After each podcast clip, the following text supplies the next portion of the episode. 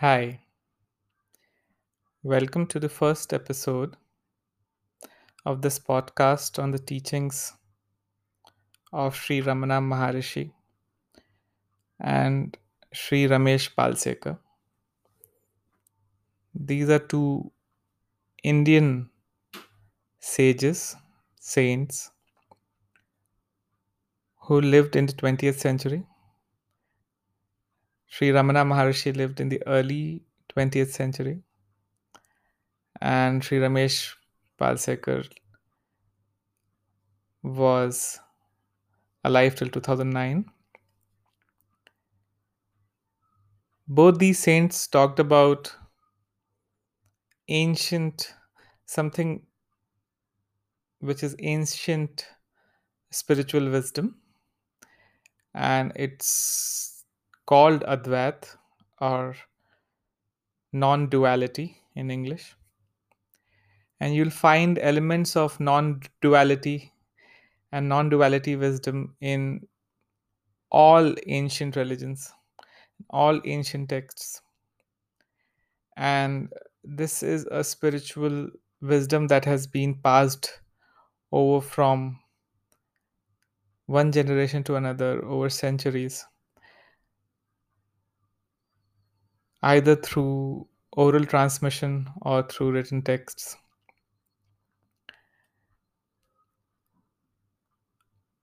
But why I want to specifically talk about the teachings of these two saints, Sri Ramana Maharshi and Sri Ramesh Balsekar, is because when I read their teachings, it resonated with me. I was able to understand it much better than when I had read other texts, when I had read other books on the subject, or heard other gurus talking about the subject.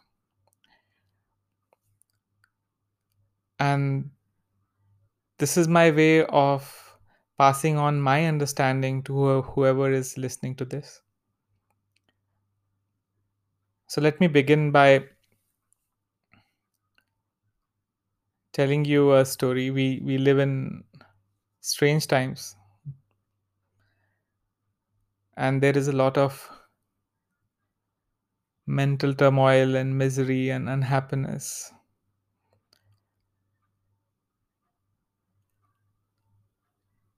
And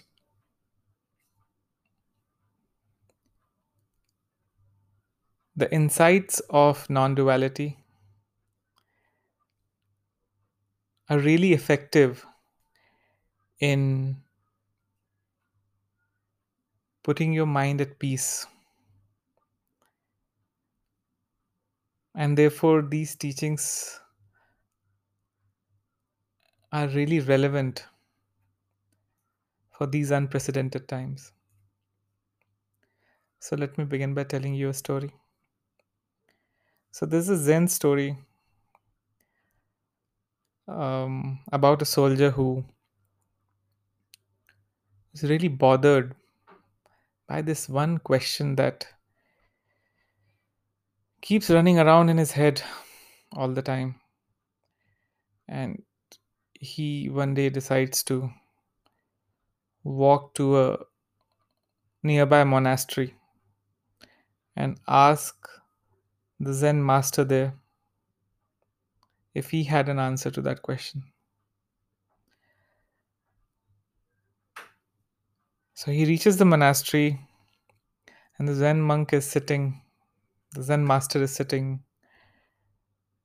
in a room and enters the room. The soldier enters the room and sits in front of the master. And after a while, the master looks at him and asks him, "So what brings you here?" And the soldier looks vexed, and he says, um, you know, I, I came here to ask you a question. And the Zen monk says, um, okay, what's your question? Ask the question. And the soldier says, See, there was this uh, once upon a time there was this farmer, and he had a small goose, and he put the goose inside a bottle. And because the goose was small, it went inside the bottle, although it had a narrow opening. The farmer was able to squeeze the goose inside. But as the years passed, the goose got bigger and bigger and bigger. And then now the goose was so big that it was not able to even fit into the bottle properly. But the farmer had fed the goose, and the farmer was attached to the goose. And the farmer was afraid that if he broke the bottle, the goose might get hurt, might might die. So the goose is stuck inside the bottle, and if you break the bottle, the goose goose will die. What can be done in this situation? What do you suggest? And the Zen master looked at him, and then he looked outside. There was a window beside him. He says, it's it's cloudy outside. Do you think it's going to rain?" And the soldier says, "It might, because when I was walking uh, to to this place, I I could smell it in the air. There was rain in the air." And the master says, uh, "So would you care for some tea? I think it's a good weather to have tea, don't you think?" And uh, the soldier says, "Yes, I I would love to have some tea. Why not?" And so the master serves him tea, and they have tea quietly. And after a while, the soldier gets up to leave, and he reaches the door, and the master gently says to him from behind, "Hey, look, the goose is out."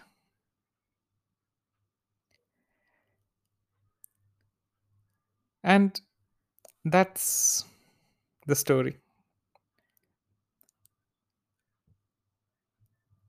And like Zen stories, it's clearly not something you can understand without having the Zen perspective. And there are multiple interpretations of the story. If you you can find it on the internet.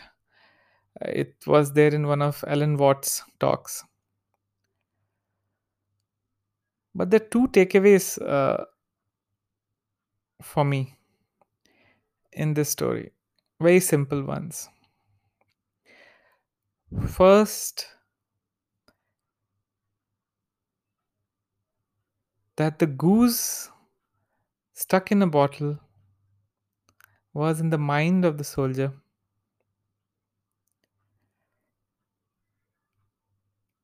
and when the master distracts him and takes his mind away from the goose in the bottle, the goose isn't there, the bottle isn't there, the farmer isn't there, and so the goose is out. And the second is about the master, and how the master, even while being posed with a question like this, takes the seeker, in this case the soldier, back to the essential teaching, back to what the master can teach him. The master, of course, can't offer him an answer to how practically the goose can be taken out of the bottle, But the what the master can offer him, his his own understanding of how life should be lived. So the first point is that the goose stuck in the bottle was in the soldier's mind. And we, we've heard it so often say being said that it's all in the mind. And right now, um, while nearly everyone is stuck at home and struggling with peace of mind, struggling with happiness, there is one very interesting thing which that no one notices.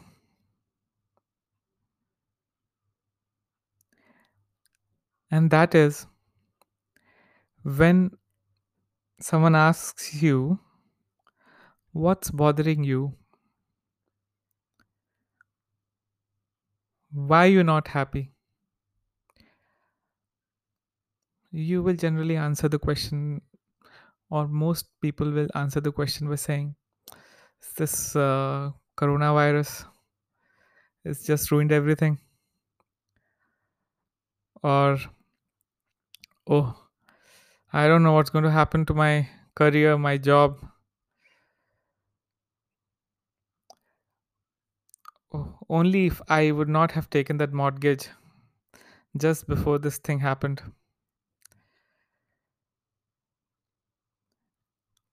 The interesting thing here is uh,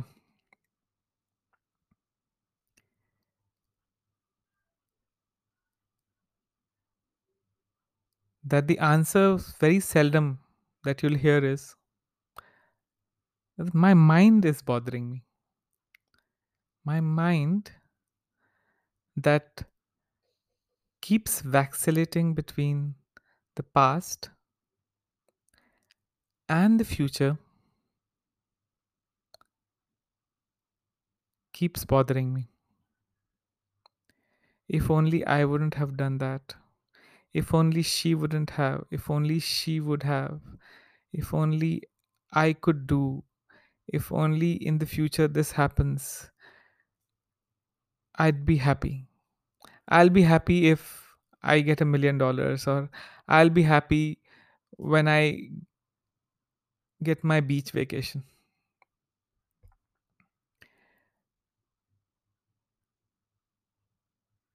So, So the mind, with its thoughts, its continuous stream of thoughts,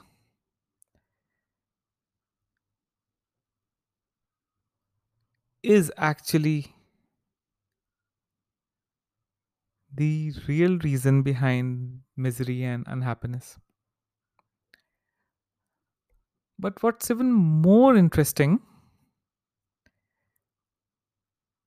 in this entire stream of consciousness, of the back and forth, of the past and the future, and back to the past and the future that our mind keeps indulging in,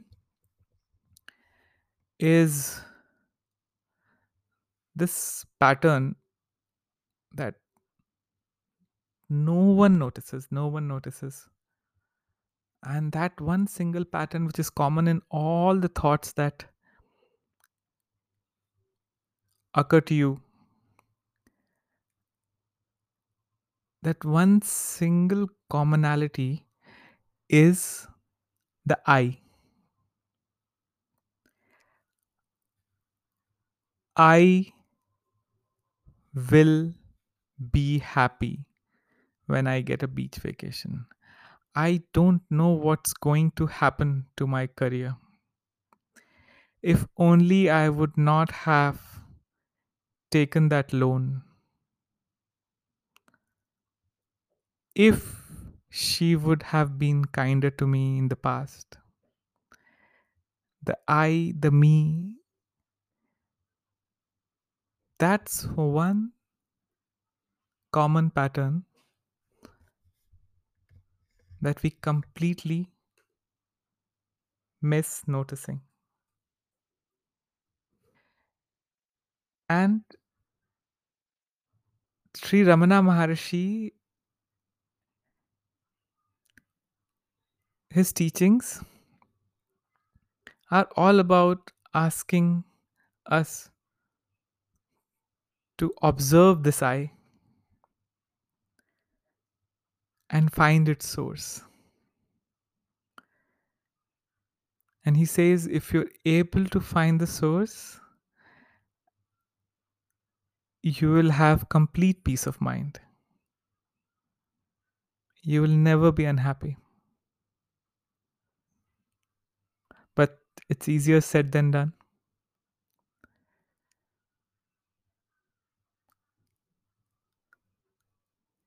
In the next episode, we'll talk a little more about the pattern of this eye, how we can observe this eye, what, how does this eye operate, and what do the teachers say we can do about it. Thank you for listening in.